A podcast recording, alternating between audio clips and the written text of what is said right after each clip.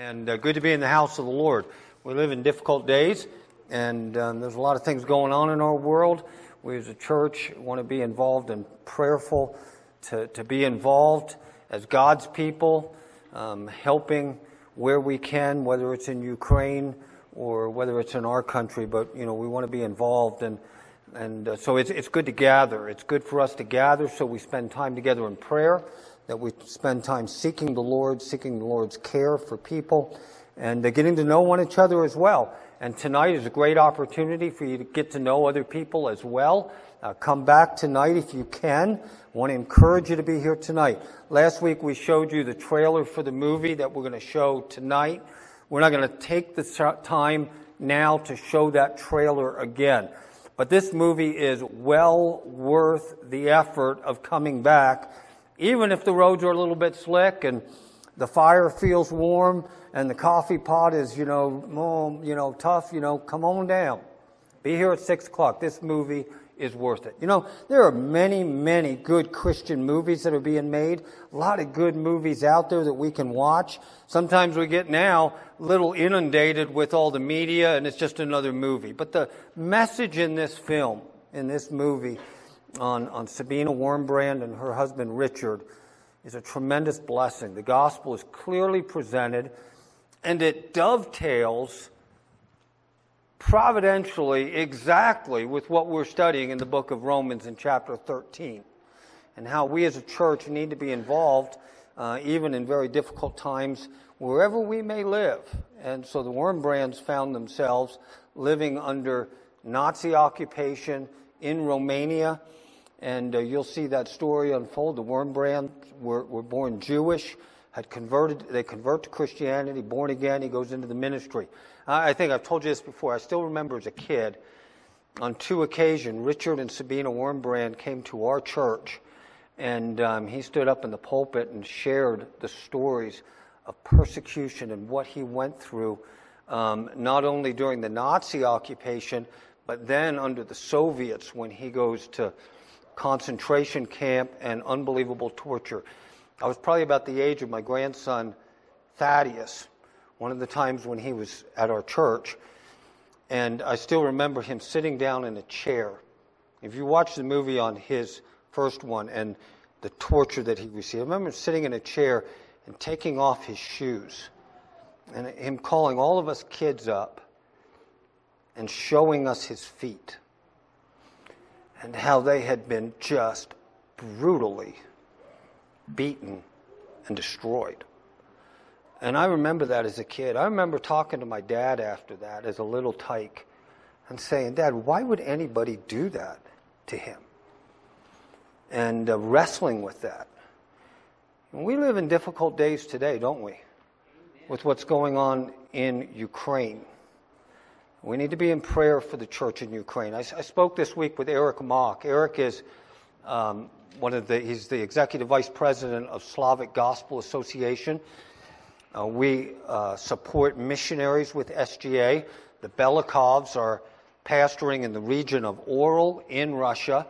They also support better than 2,000 um, independent Bible believing churches in Ukraine. And I asked him, I was like, so what's going on? You know, what, what's that dynamic between these Russian churches and the Ukrainian church? And he said, the Russian church is weeping. They are devastated by what's going on. And um, they are, you know, just heartbroken. If you want to be involved in outreach to the Ukrainian church and Christians at this time, you know, when you just give money online and you don't know where it's going, you don't know how it's used. But any money that we funnel through SGA goes directly to Bible believing Christians to be distributed in Ukraine. So it's boots on the ground, pastors, church leaders, Christians just like you, who are then able to reach out and help their neighbor. And so this is money that then goes directly, and every dollar of it goes there, goes directly through the church to meet physical needs, but also then is tied back to the church to allow for gospel accountability and interaction. So, on SGA's website, they lay this out. They're doing outreach in Poland and in Western Ukraine, as well as in other parts of the country that are under bombardment and uh, in very difficult places. But there it's very fluid and people are having to move. But if you give $15 and you market for this, it will get a bag of groceries for a family to give them something to eat in the immediate crisis. If you can spring for $70, $70 provides what's called a winter warmth kit. And so in that winter warmth kit, there are blankets and other things that can be used by people because when they're fleeing, they're leaving just about everything. We've all seen that on the news. For 215 bucks, you can get what's called a family, a family survival kit. And this com- contains, you know, garments, winter clothing, food, and medicine. So it, it provides quite a bit. Um, you can, if you, if the Lord lays it on your heart and you want to give towards this, you can mark it as such in our offering plate, if that's what you want to do. It's also very easy to go directly to SGA, Slavic Gospel Association. I'm a dummy when it comes to finding stuff on the internet, internet, and I was able to get there. So I know you can do it. Okay? You can go to Slavic Gospel Association and you can do it right there. And uh, they have it set up very easily where you can make a choice on what you want to purchase and you can do it. So either way, if you want to give in the offering plate, we'll pass that on. If you want to give uh, through SGA, do that as well. But as a church, this is a great opportunity that we have as individual believers to make a real difference in people's lives and uh, to enable the church as well uh, to do outreach. So come back tonight, 6 o'clock. I already talked about that. The movie tonight. Um, kids, uh, Amy and I sat down and watched it, and I trust Amy um, much more than I trust my sensibilities. And, and uh, we together don't think it is rated PG 13. But there's nothing there that I don't think most kids could handle.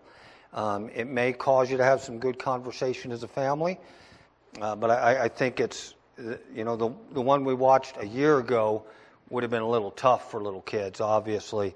That was a, that was a little more intense. You know, along that line, too, talking about uh, Christians and persecution, I've been just like hammering on Andrew and Norine Brunson from Turkey. Andrew was in, in prison and um, went through some real extreme persecution there and just really ministered to me about a year ago when he was in Cheyenne with the Pastors Network. Anyway, finally got him to commit. They're going to come this summer.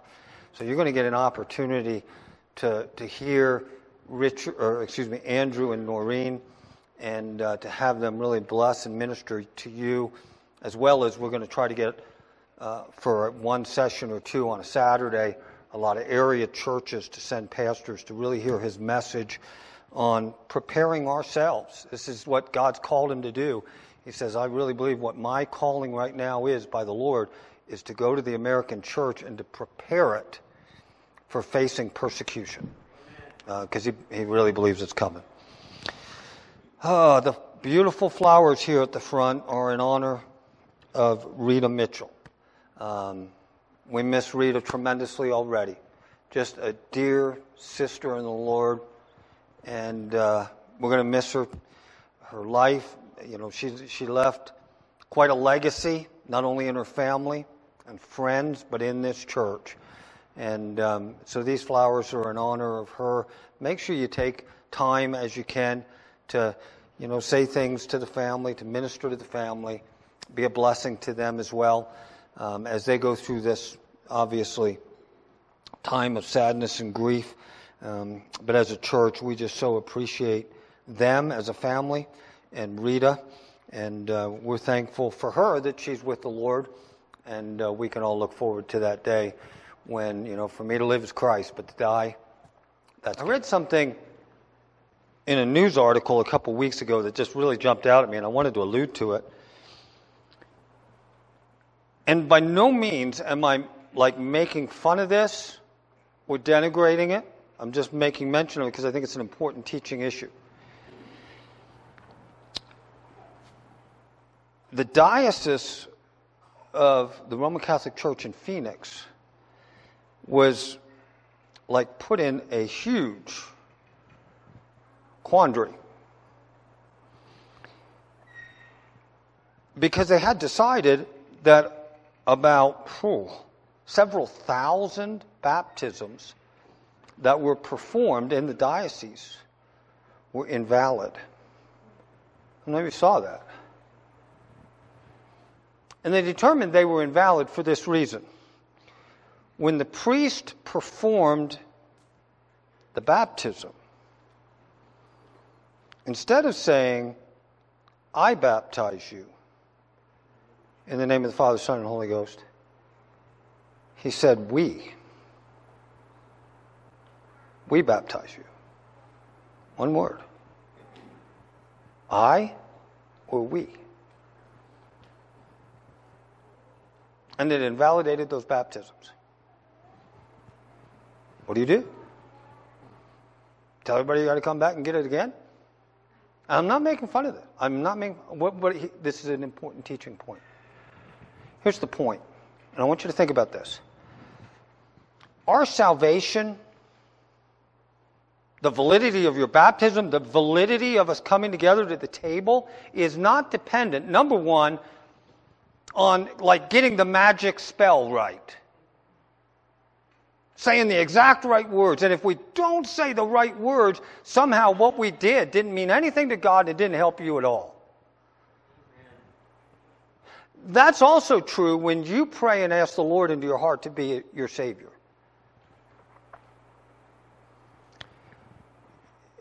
There's nothing wrong with like a sinner's prayer and, you know, praying that with someone. Nothing wrong with that. But listen, you're not saved because you got the words just right. No. It's an issue of the heart and it's an issue of faith. The Lord's table, the sacraments, we talked about them in the catechism just briefly. The effectiveness of their work in your life is not dependent on a priest or a human intermediary to make sure it gets to you perfectly. It is the church's sacraments, but they are dependent upon faith, the faith of the recipient, not the faith of the officiant. It's the recipient. So as you come to the table today, you know, we don't. I tell kids this too when I do a baptism. It's not. It's just water out of the tap. It's not holy water. We don't do something special over it to bless it. This is just grape juice and cracker.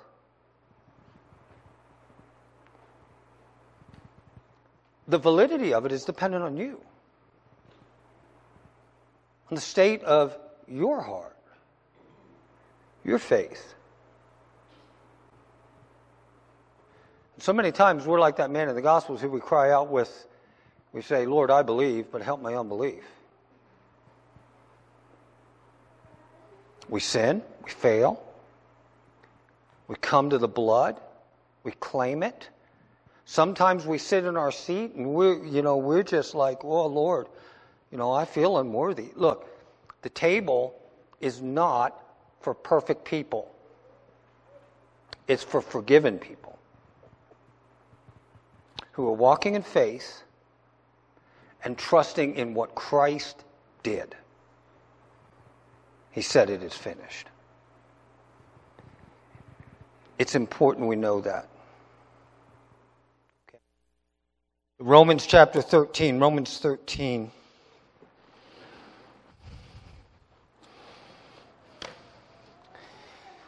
That's one of the oldest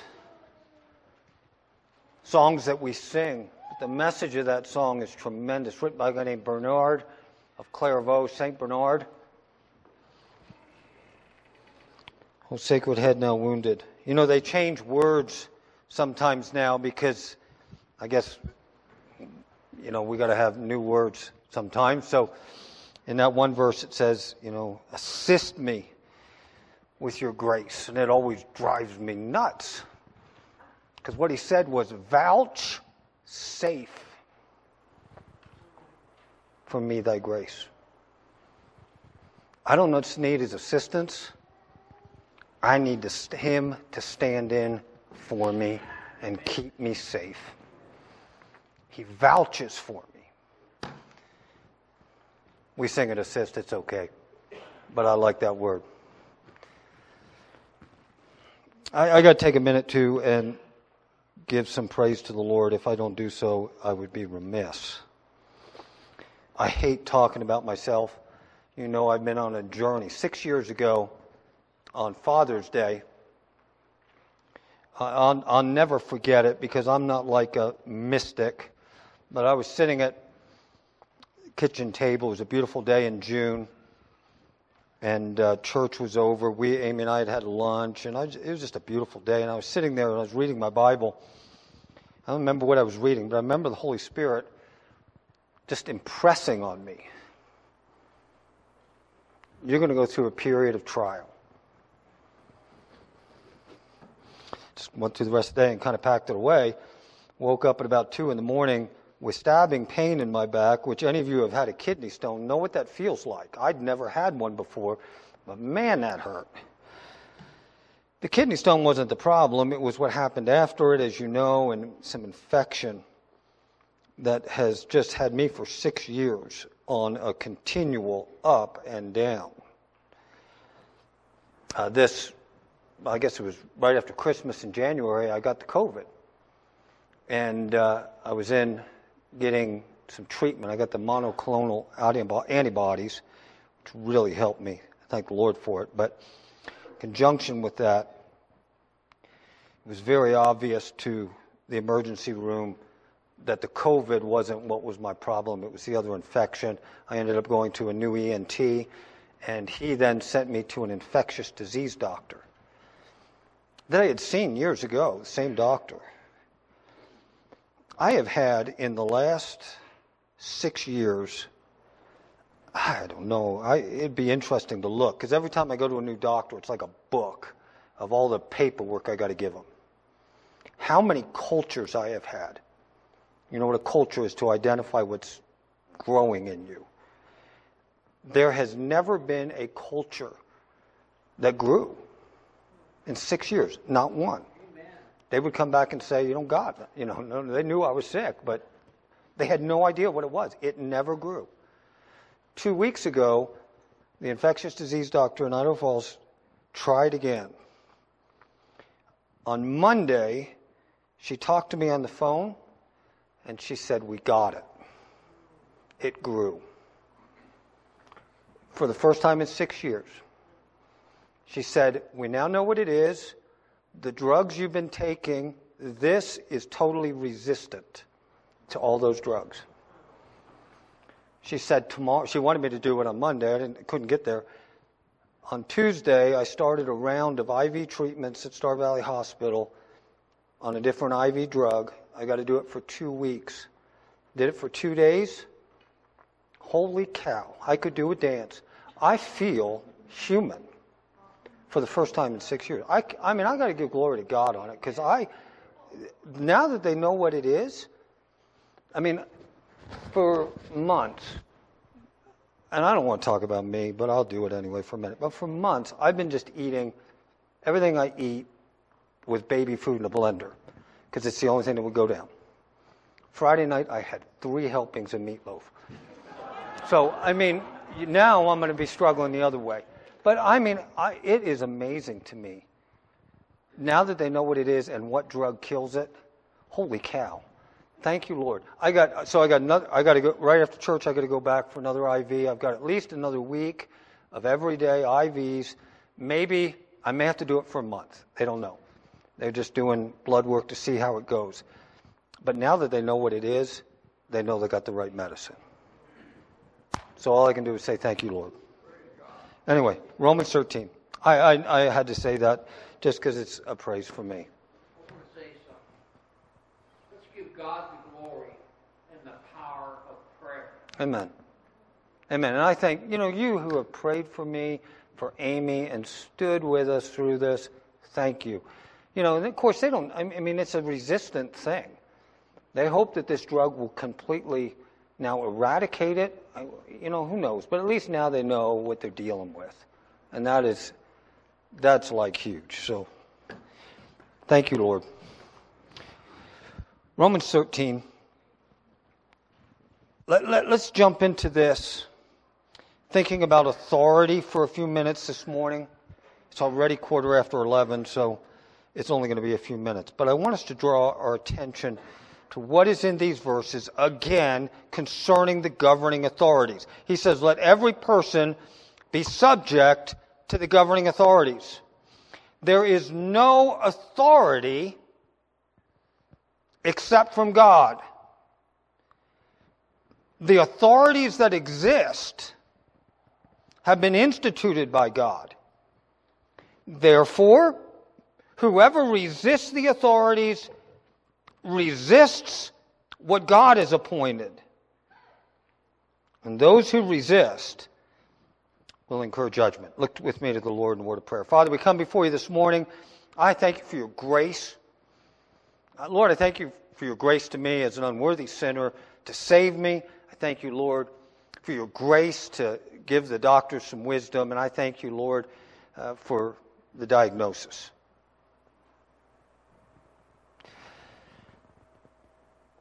We thank you that all authority is yours. Nothing in anybody's life here today is outside your control. No matter what happens, no matter what your plan is. Help us to trust you. I know, Lord, that when things seem hopeless and things are dark, it is really hard to trust you. I pray for the people that are here today that are in those dark valleys, that, Lord, they will look beyond their circumstances and see that you are a good God. You loved us enough to send your Son. You have adopted us into your family. Your Spirit lives within us. Lord, you have gone to prepare a place. You will receive us to yourself. Bless us in your word for a few moments this morning in Jesus' name. Amen. Let's think about authority today, but let's just do a real quick review. Uh, we, we looked at basically two aspects of this and what is our responsibility. And we began by talking about the church. We made reference to the fact that the church is a transnational organization. It is a transnational body. It is not bounded by any one, um, by any one national boundary. We are, we are all in Christ together no matter where we live in the world, and together we stand under, under the authority of Christ. And so the church is to be the conscience of the state, and the church is to speak truth to power. The church is not, its job, its role is not just to parrot the state, to do whatever the state says is right. The church is to bear witness to what is right and to the Word of God. That is the church's role. Now, the rule for Christians, for us as individuals, he lays it out at the beginning of the chapter. Let every soul be subject or in submission to the governing authorities. That's the rule. Are there exceptions to it? Yes, there are. But we have to be very careful because we want to make the exceptions the rule. God tells us to submit, to walk in submission to authorities that He places in our life.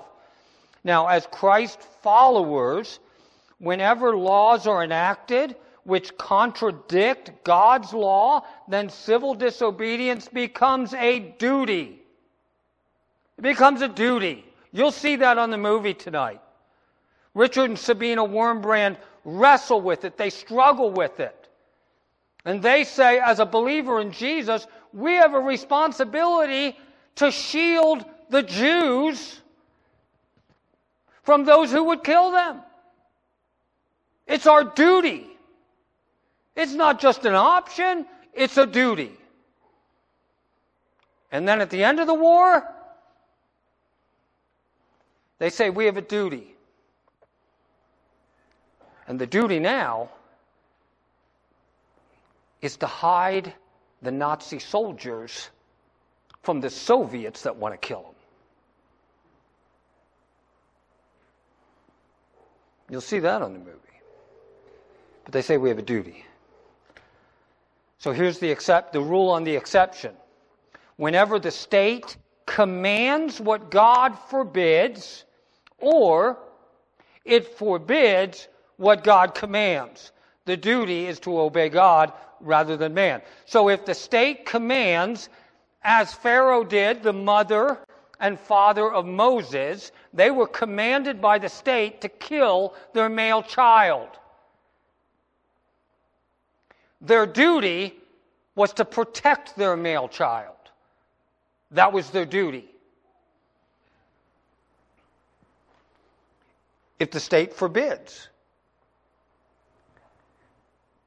Darius forbade anybody in his realm to pray to any god except to him. He forbade them. He forbade what God commanded, which is we are to pray to God. We are to worship God. So what did Daniel do? His duty was to obey God rather than man. So the exception is this and nothing else.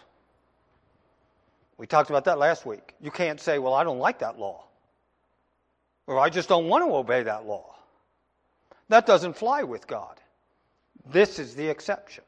Now let's talk about authority for a minute. When we think about authority, we're thinking about power.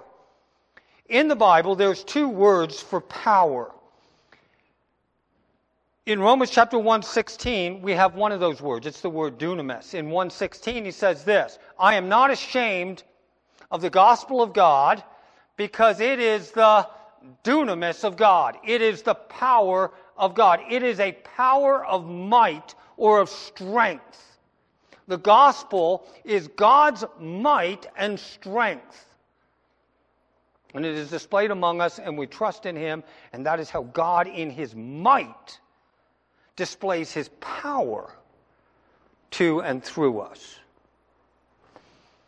When we are talking here in Romans 13, we're talking about a different kind of power.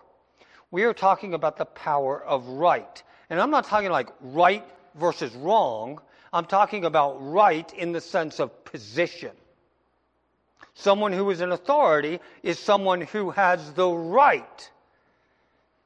So if you drive through the town of Thayne and you're going 75 miles an hour, the police officer is sitting there by the bank and he sees you going by. It's not whether or not he's strong enough to stop you, it's what? He has the position or the right to stop you. Why? Because he has been entrusted with authority. And that authority gives him the badge and the position to enforce the law. It is a position of right or authority. So these are the two different concepts. Now, what he's saying here is all authority comes from God. Ultimately, everybody in a position of authority is placed in that position of authority by Almighty God. And all authority derives from Him. That's what we're looking at in the verses that we just read. And when we resist authority, then we incur on ourselves judgment or condemnation. He's not there talking necessarily about eternal condemnation. He's talking about judgment here, that the authority bears the sword. And he doesn't bear it in vain. He has the right to enforce the law. You resist him, you might just get tasered. Right? Why? Despite everything that the news media wants to say. When I act like an idiot, he has the right. He has the right. We have entrusted to him the authority to deal with the transgressor. So it is the power, it is authority. All authority comes from God. Even those who don't recognize it. And I want to look at this in a minute. I want you to go to Daniel chapter 2. Would you go there to Daniel chapter 2? Daniel is in the Old Testament. There is a very important scenario that unfolds in Daniel chapter 2 in a dream.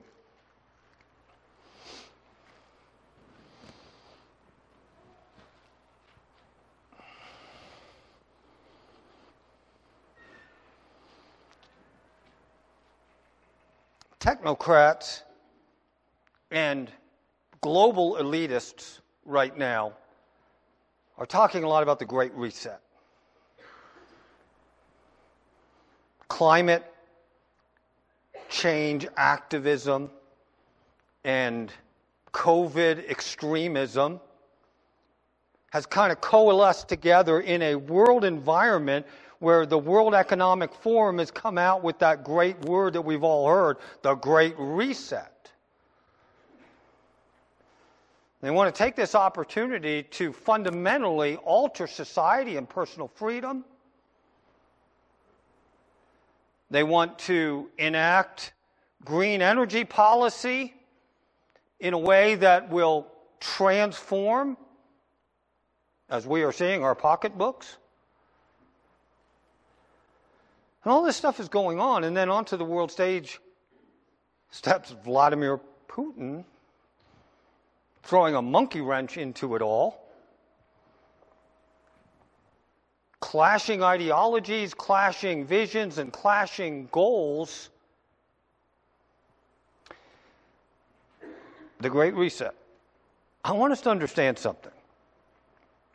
If the Lord tarries, and who knows if he will, this may be the last chapter in human history. Who knows? If the Lord tarries, I do believe that a hundred years from now, kids will be reading about these events in history books. This is transformative. We live in the era of the Great Reset. But you know what? I don't think it's the reset that these elitists are projecting. I think it is the reset of Almighty God. Amen. And they have goals and they have plans and they're going to institute them. And man tried to build the Tower of Babel and God confused them.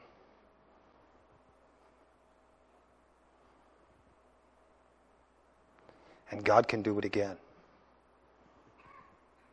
And I think in front of our very eyes, the moral decadence and humanity's rebellion is being reset by Almighty God. And who knows how that will play out? Who knows? But you better screw down your hat. It might be a bumpy ride, barring the Lord's return. The important thing to recognize, though, is this those men who are in authority, whether we're talking about Vladimir Putin or President, President Biden, elitist technocrats that sit in high rise apartment buildings in Copenhagen and Brussels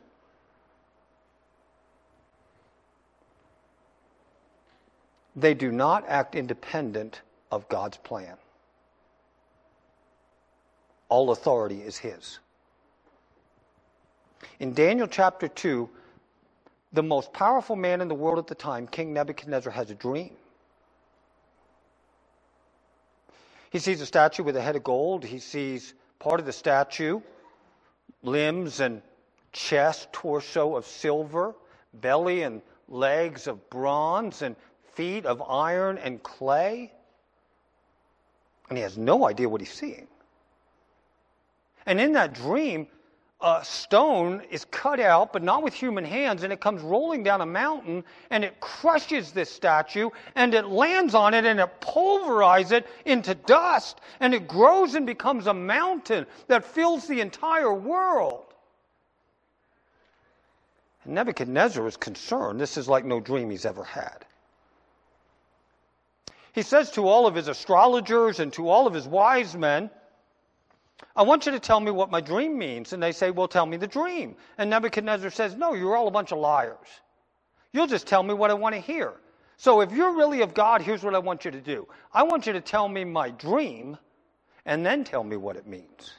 Ho ho. They know they're in trouble. They say to the king, No one's ever asked anybody to do that. How can we know your, your dream? Only God knows your dream. Well, that's the point. And he begins to kill them all. They come to Daniel, to Shadrach, Meshach, and Abednego to begin to kill them because they are within that genre, that class of people in the palace of the king. And Daniel says, Wait a minute, wait a minute, don't kill us. Take a deep breath. Let me go talk to the king. He goes into the king and he says, I know you want to know your dream. Just give me a little bit of time. He goes and he prays with Shadrach, Meshach, and Abednego, and Daniel goes and takes a nap. Well, why did he go and take a nap? Because that's where he's going to have a dream. And God gives him the dream. And then God tells him what it means. And I want to just notice the end of the dream. I want to just notice the end of the, the dialogue here. I, I want you to notice in verse 44 of chapter 2, he says, And in the days of those kings, this all depicts the empires of men. And God says, in the days of those kings, the God of heaven will set up a kingdom that will never be destroyed. Nor shall the kingdom be left to another people. That kingdom, the kingdom of Christ, will break in pieces every kingdom of men. And that kingdom, the kingdom of Christ, will bring them all to an end, and it will stand forever. Just as you saw that a stone was cut from a mountain by no human hand, that it broke in pieces the iron, the bronze, the clay, the silver, the gold. A great God has made known to the king what shall be after this. The dream is certain its interpretation is sure.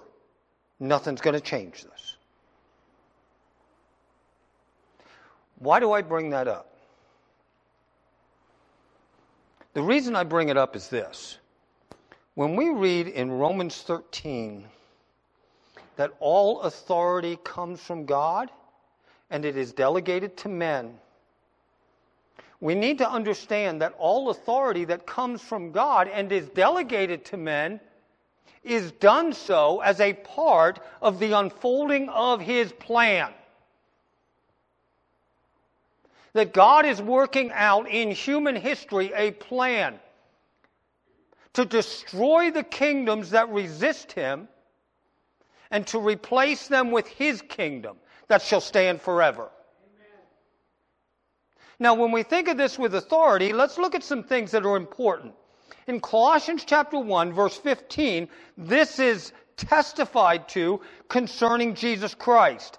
Jesus, He is the image of the invisible God. He is the firstborn who is over all creation. In the ancient world, that's not saying he had a beginning, he was born. It is, it is pointing to the legal climate of the early world that the firstborn was the heir of everything. He was placed in a position of preeminence. And so here it is saying concerning Christ, He is the preeminent one who is over all creation. He is the heir of it all. For everything was created by Him in heaven and on earth.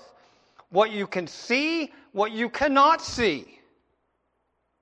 Whether they be thrones and dominions that you can see, or whether they be thrones and dominions that you cannot see whether they are rulers and authorities that you can see, or whether they are rulers and authorities that you cannot see. He there is clearly pointing to the angelic host that rules the demonic host, and Satan as its leader that rules behind the scenes.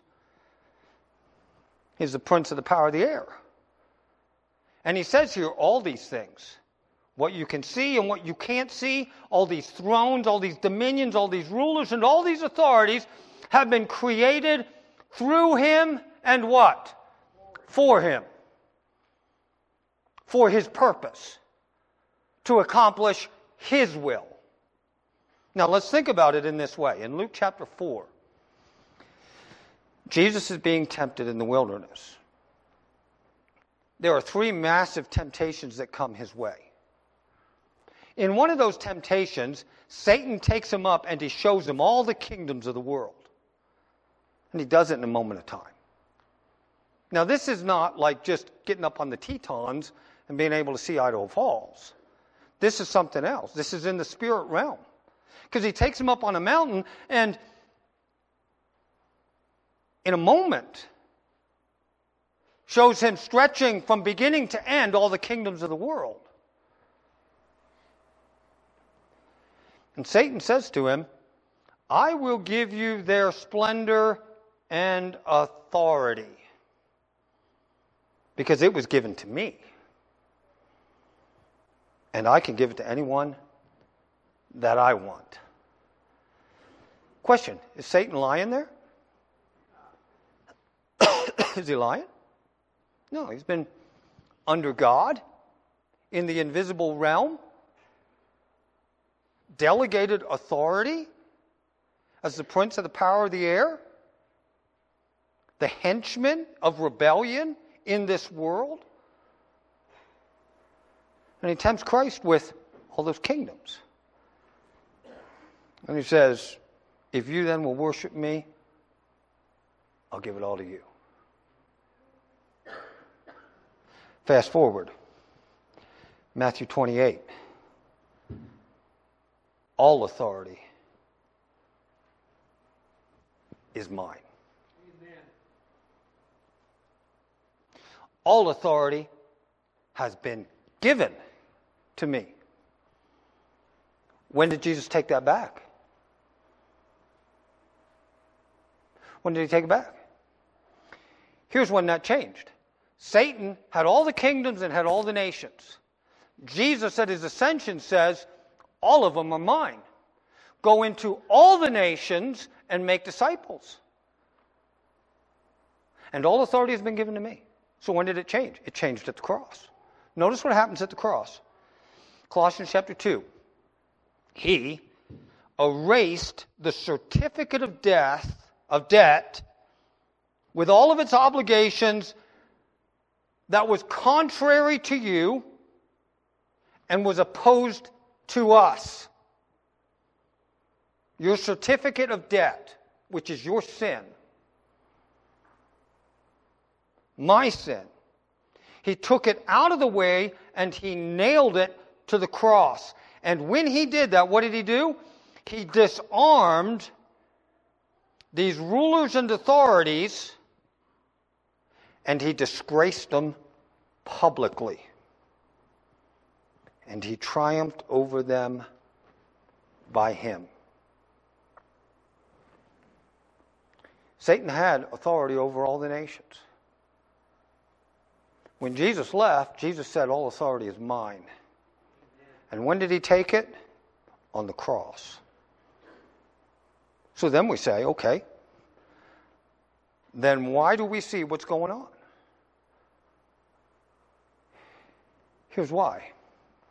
In Hebrews chapter 2, this is what he says. He put everything in subjection to Christ when he died. He put everything in subjection to Christ. This is in Hebrews chapter 2, verse 8. I got to get this where I can read it. I'm sorry because I can't quote it. He put everything in subjection to him, and he left nothing outside his control. But at present, we do not yet see everything in subjection to him. So, what he says there in Hebrews chapter 2 is when Jesus died, God placed everything in the control of Christ and under his will.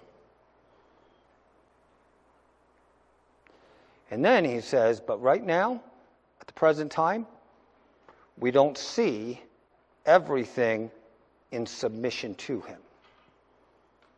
He doesn't say we don't see everything in his control. Why? Because everything is in his control. But we don't see everybody submitted to him at the present time. So authorities acts, act outside his will, but not outside his control. They act outside his will, but not outside his control. Best place to see this is in the book of Revelation. The book of Revelation, I took the time this week, the Greek concordance, and looked up every occurrence of the word authority in the book of Revelation. It is intriguing who God gives authority to. He gives authority to a beast. He gives authority to a beast that opposes and causes many of his kids to be martyred. And he says he gives them authority for 42 months. He gave them authority. So when we read here, and I think this is just so important that we understand, when God tells us to be in submission to the governing authorities, and that all the governing authorities were given authority from Him, God is not saying all those authorities are working His will in the sense of what He desires. But all of them are working His will in the sense of what He has decreed, as we see in Daniel chapter 2. The interpretation is sure and it is certain. So there are four things that we see, and I'm going to close. All power comes from God, all of it. All authority derives from God. God then delegates power to men to accomplish his will. Men will be held responsible for their actions, and believers must rely on God to accomplish that plan. We must rely on God. We don't understand it. Right? We don't understand many times. Why did God give us the president we have? Well, because we deserved it, but because it was within his plan. Why is Vladimir Putin on the throne in Russia? Because he is working God's plan. And I want to demonstrate to you this to you in closing by having you go to Isaiah 54 and then I'm done.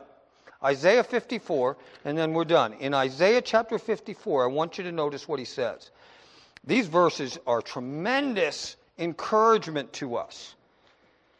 When we think about this, that God is working his plan and his will according to his way. He says in verse 15 of Isaiah 54 if anyone stirs up fighting, war, strife. It is not from me. Whoever stirs up strife with you shall fall because of you. And then he says this. Notice what he says Behold, I, Almighty God, have created the blacksmith. He blows the fire of coals and he produces a weapon for its purpose. In the ancient world, that blacksmith formed a sword, a spear. He did so because God enabled him to. Today, the smith forms nuclear bombs and cruise missiles T 72 tanks and fighter jets.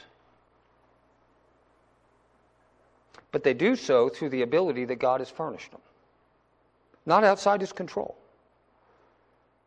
Behold, I have created the smith. He blows the fire of coals. He produces a weapon for its purpose. I have also created, notice this, the guy who takes up the AK 47 to go out and to kill. I have created the ravager to destroy. Therefore, since I am in control of them, since I enabled the smith to make the weapon, since I enabled the ravager to take it and to destroy, since all that comes from me, what does he say? Because of that, no weapon that is fashioned against the people of God will succeed. They can't. Because we are ultimately in his hand. And they are only accomplishing his end and nothing else. All authority, all power comes from God. Lord Jesus, we thank you for your word. We thank you that all things are in your control. Lord, I imagine as people are sitting in bomb shelters and basements and hearing missiles and bombs that are raining down all around them and in various places, they not only feel fear, they feel just tremendous uncertainty.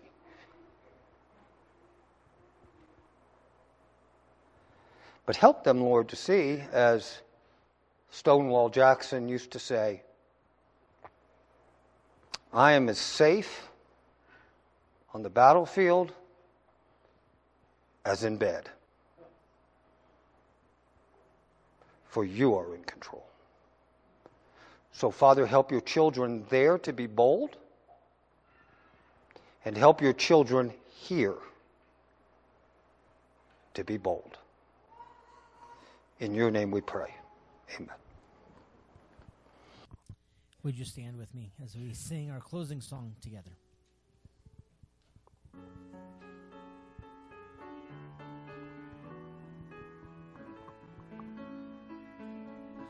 My Jesus, my Savior, Lord, there is none like you. All of my days, I want to praise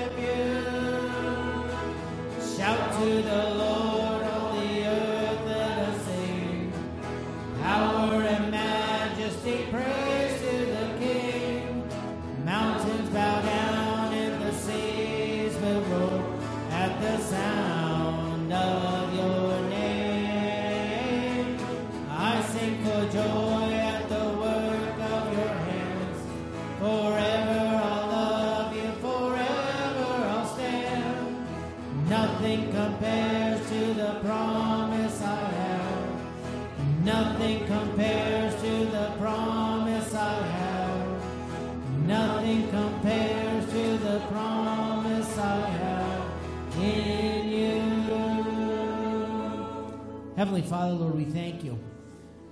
Lord, we thank you for the hope that we have. Lord, our hope is not in government today. It's not in what we have in the bank account. It's only found in you. So, Lord, we recognize that today. We remember that today. And, Lord, we live that.